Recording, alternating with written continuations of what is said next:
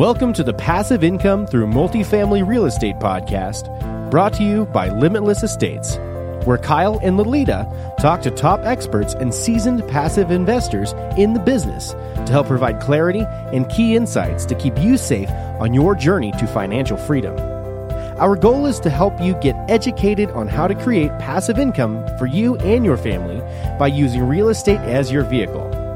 Now, here are your hosts, Kyle and Lolita.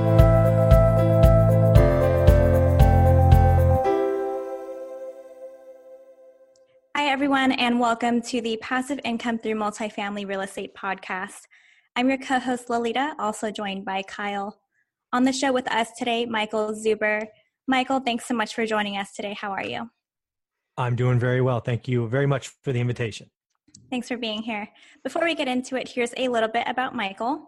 Michael had worked in the Silicon Valley since graduating from Santa Clara University over 20 years ago. After what he calls wasting his time and money in his 20s, he found real estate investing and more specifically buy and hold rental properties and never looked back.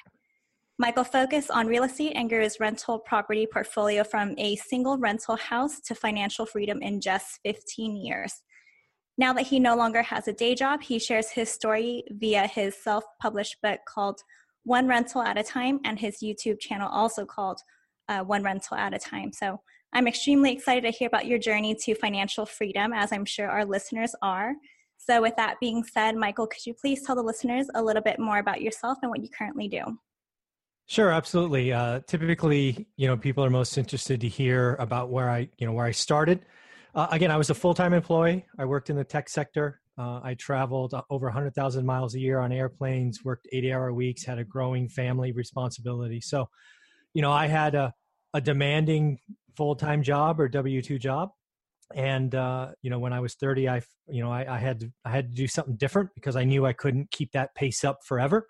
Uh, i had seen people decades older than me in very poor health and still stressed out and and and you know making a good income but not having a very good quality of life.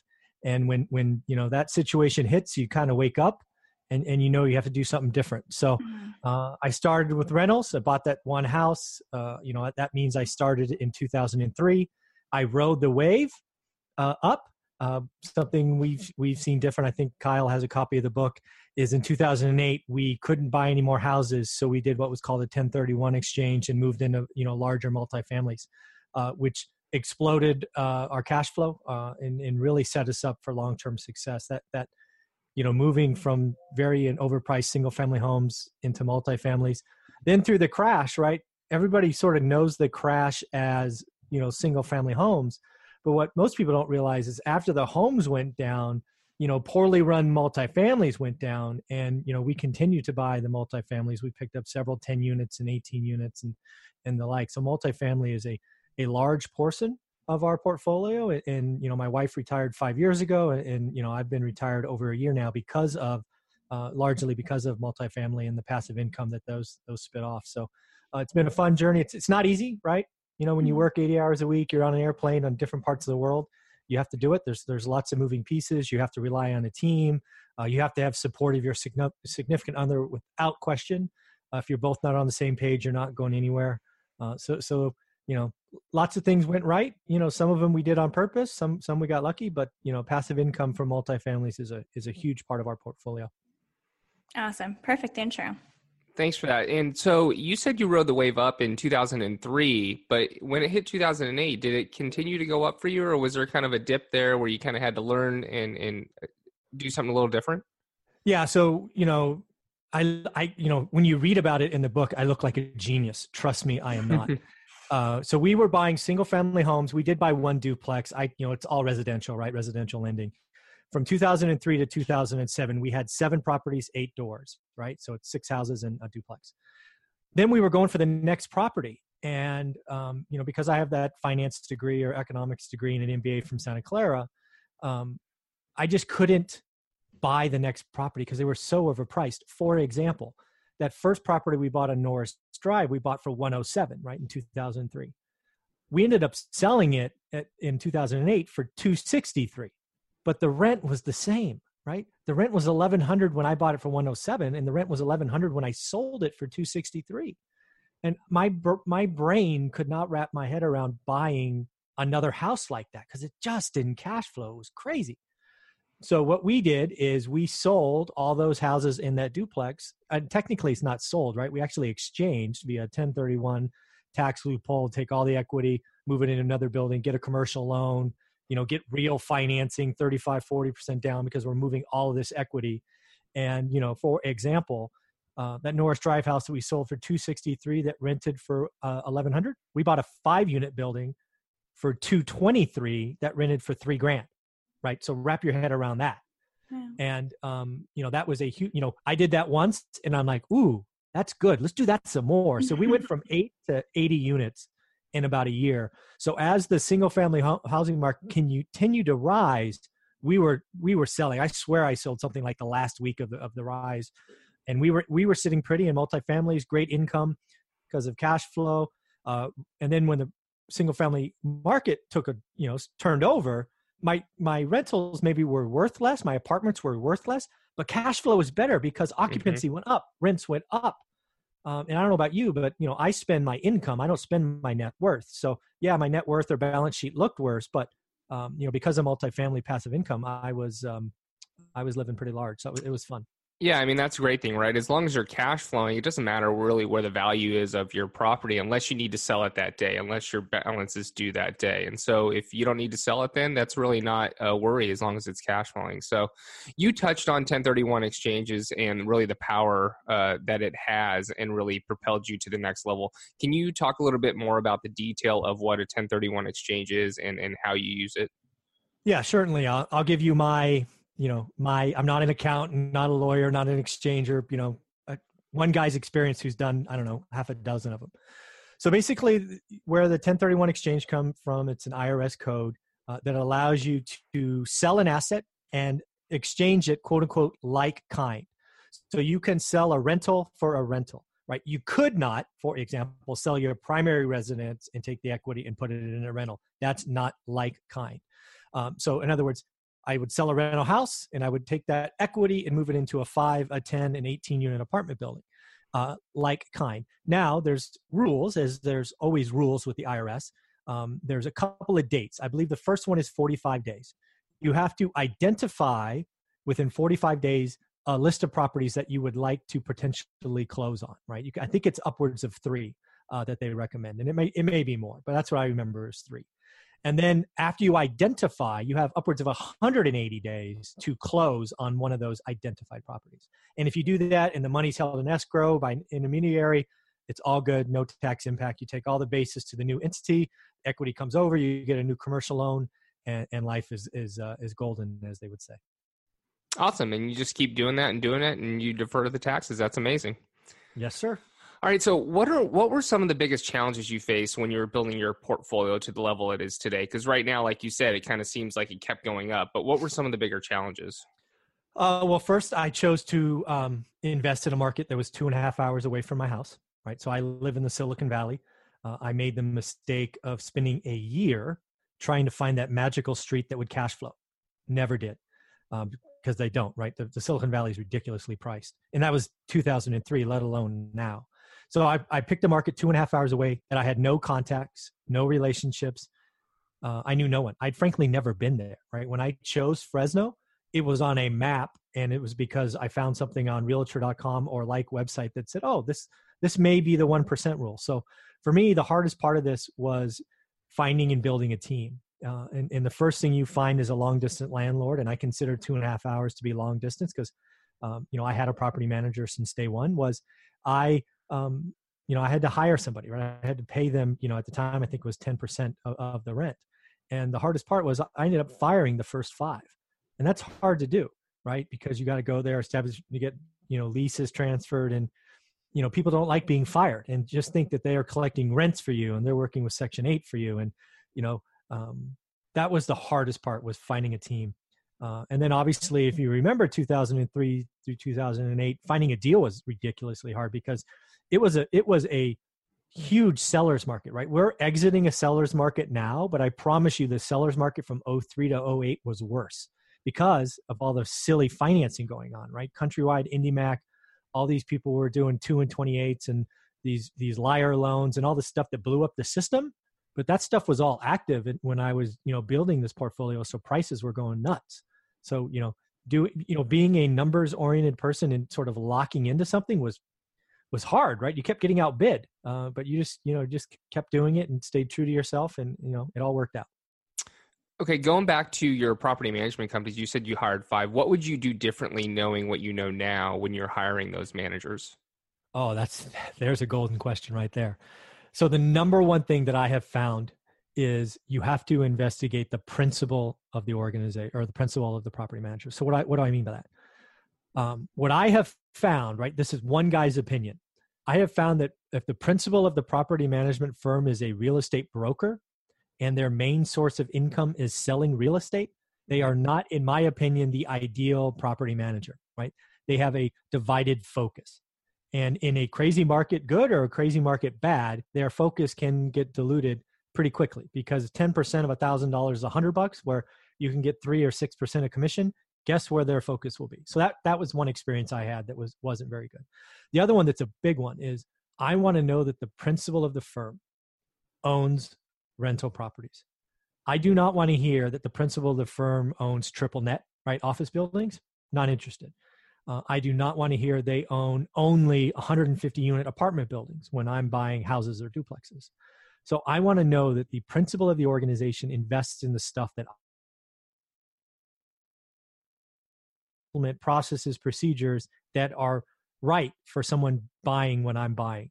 And I didn't understand that for the first four or five, but once I found it, I'm like, oh my God, he speaks my language. Oh, he thinks like an investor. And you know, the, the firm that I happen to choose, the, the the principal's got you know has more units than I have, so uh, I have great confidence, and they build the team, and you know all of those things so um, those are some things i look for now that i wish i would have done in the beginning because i would have saved myself some money and, and a lot of stress that i just didn't need yeah, fantastic. I'm going through that right now with some of my single family homes where the property management company owner is a broker. And obviously, with the seller's market, he's more focused on that than he is growing his uh, management company. So uh, I can relate definitely to that. Hmm. Okay, so uh, switching gears to retiring off of your rental portfolio, what was it like for you? You know, the days and the weeks after uh, you finally retired your job and you had nothing to do. Um. So let me. So, so I, let me answer this question this way. So, um, I had always envisioned retiring at fifty, uh, and I retired at forty-five to sort of put context. It came suddenly. Uh, I loved my job. I loved everything I did. I loved my team. I would have frankly done it for free. Then, as things happen, you know, situations occur, and then you know, when you don't own the job and they own it, you they they um, they could put things in front of you and it just make it uncomfortable. So uh, they chose to do that as the fiscal year turned over because I was in sales, and every year the the deck chairs change, and I'm like, you know what, not good for you, not good for me. I'm out. Um, so that was the decision point, right? Came really, really sudden. I mean, literally, I texted my wife Olivia. I said, "Honey, I think I'm going to quit," and um, you know, it it went that direction that day. So to answer your question, the first two days were glorious. I now refer to it as a sugar high. I, if you ever saw the movie Batman, where there was a Joker and he had a painted-on smile, that's what I felt like. Right, my face physically hurt from smiling so much and telling the story and getting high fives, you know, virtual high fives from all my friends. Then what I did not expect, because I didn't have a backup plan, I didn't have something to keep me busy, I went into a pretty dark headspace for about six weeks. It, it got so bad in my negative self talk, self talk because I'm type A and I like to be moving and grooving and talking to people. Um, you know, I went I went through a depression, and uh, it wasn't until I found something else to do that pulled me out because it almost went to the point where like I'm just going to get a job because you know I'm 45 I you know I'm waking up at 6 a.m. already and you know you can only go to the gym for 90 minutes a day and what else am I going to do for 12 hours so uh, it almost got there uh, but thankfully you know Olivia pulled me back and you know she pushed me to find something and uh, you know we found something else to do so um, but it was it was very unexpected I I look back on that because I've never been that type to get depressed or anything the glass is always half full for me but that six week period was funky. Wow, interesting. Okay. So when you left your job at, at 45, were you still planning? You said your goal was always to leave by 50. Was your goal always to leave by 50 through your rental income? Or, you know, since it happened so suddenly, um, you know my thought process was that you left based on your your portfolio at the time no i could have left in my portfolio when i was 41 or 42 um, it would just have been a question of what kind of quality of life you had.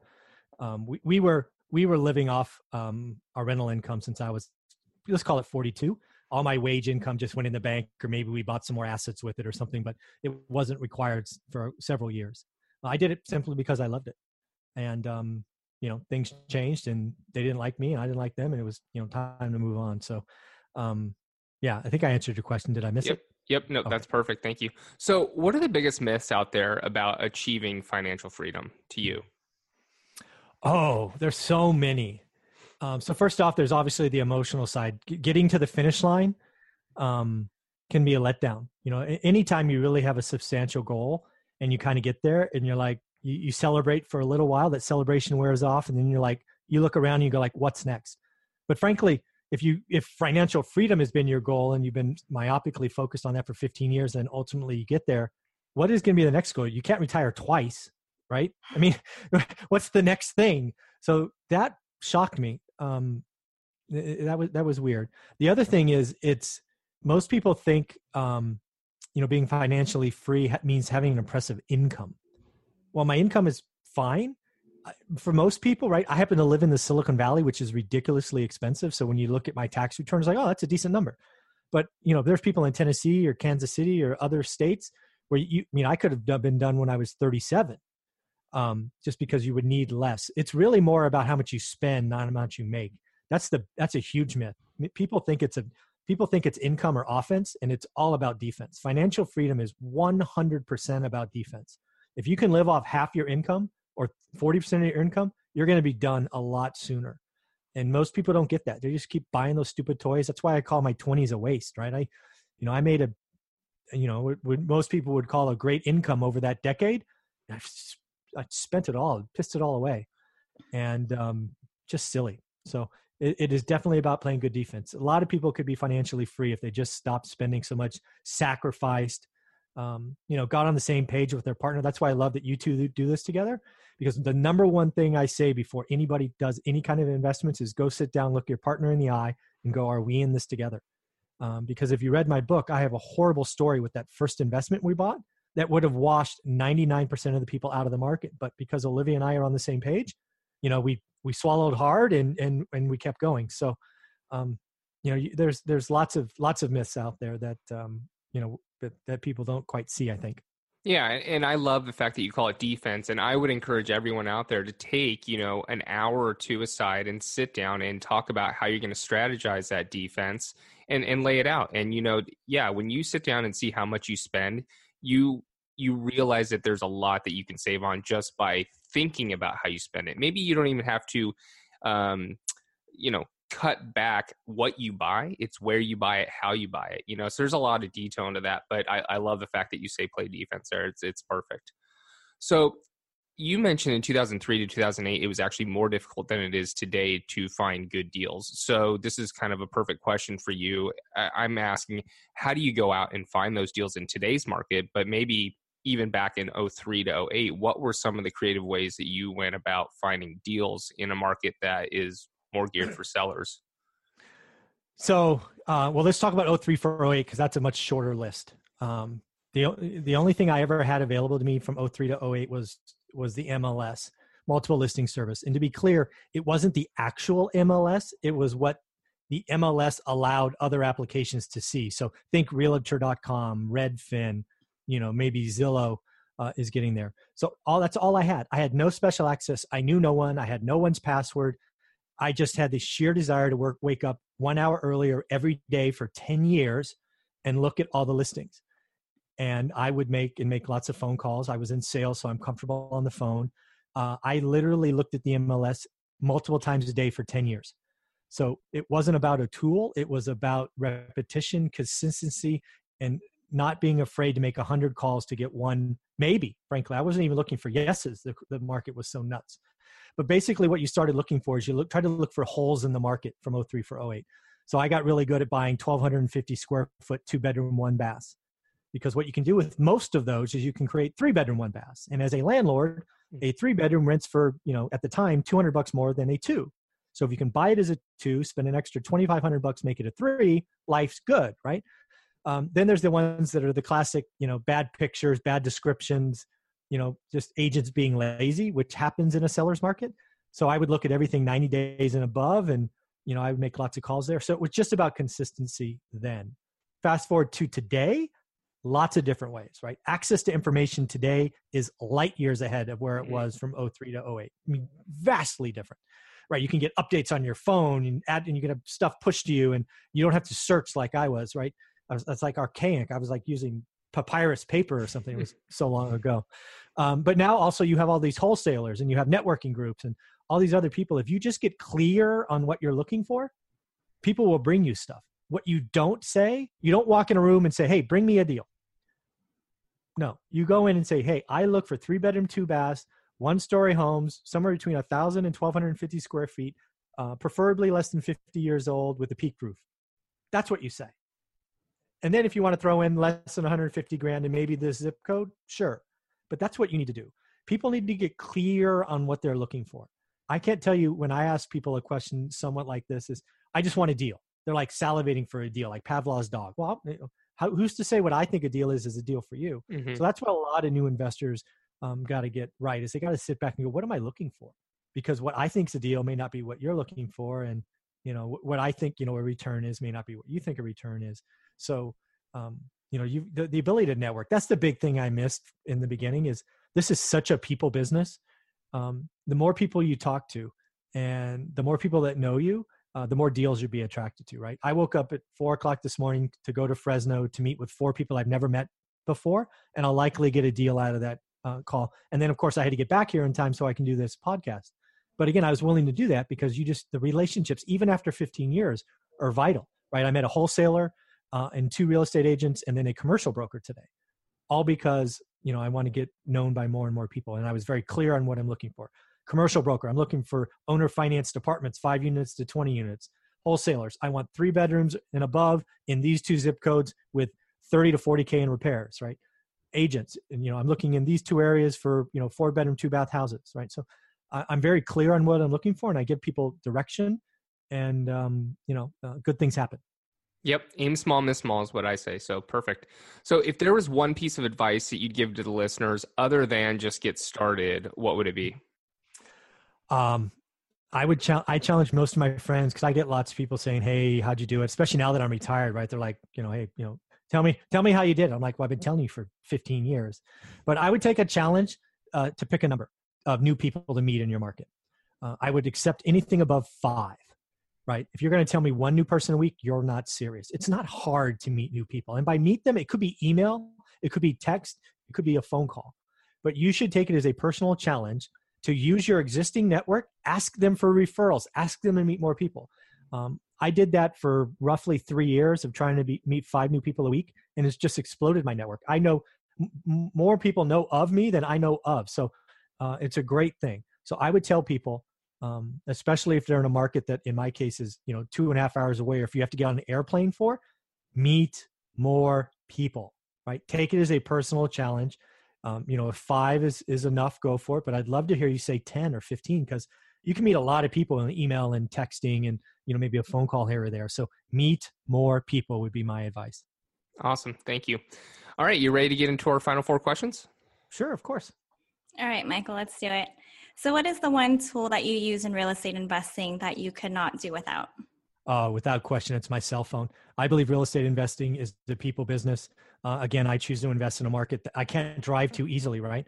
I had to wake up at 4 a.m. today to go do four meetings and come back to do this. That's that's you know while I get up early, I don't usually get up at four. Um, so the cell phones is extremely valuable. Now with FaceTime, I, I've you know I used to go see all of my properties. I know how how crazy that is now I have people I trust. They can go with FaceTime and turn the darn mm-hmm. phone around, and I can, you know, I can see most of what I want to see. So, without question, the power that the phone gives you today, I can literally do deals on a Caribbean island and have done deals on a Caribbean island because of the the cell phone. Um, even uh, even more than the computer, the the cell phone has. Uh, you took that away from me, boy, we, would have we'd have a battle. Awesome. Uh, can you tell us a story about your biggest mistake in real estate investing so far, and what is the main takeaway for our listeners? Um, you know, so there's, you know, you've been in this game a long time. Mistakes happen all over. So uh, there was a time in an apartment building. Uh, I call it the hammer story. Uh, so um, you know, it goes along. You're you're collecting rents. This happens to be a 13 unit building. Uh, we we get rent from a new from somebody we don't recognize. Right? They actually paid the rent on the first. We're like, we don't recognize this person because they're not in the, the rental system. Right? They're not on the they're not the signed lease. They're not the person, but the rents collect. So we cash the check the, the, the you know we, we don't think anything of it because i have a lot of units and it slips through the cracks it goes by the next day or the, the next month same thing and we're like okay let's go let's go figure out who this person is so we go knock on the door and by we not me right i'm two and a half hours away this is mm-hmm. my team they knock on the door and realize that the property's been sublet that's a problem right no lease but oh by the way we've also acknowledged them now because we've cashed the check so now they have rights oh this is a problem um, so we, you know, we try to be very cordial and we say, well, you know, hey, all, you know, you paid rent, you paid rent again. Thank you very much. We just want you to fill out an application and we'll approve you sight unseen. You've paid two months. So they fill out the application. All's good. Then lo and behold, we process it and he's given us a fake ID. Hmm. He's not him, right? Picture's different. Oh, so we're like, oh, red flag. What's going on? So we go back and we go, hey, did you did your social numbers wrong? Because we're think we're trying to give them an out, right? Did you just mess up, right? What what's going on?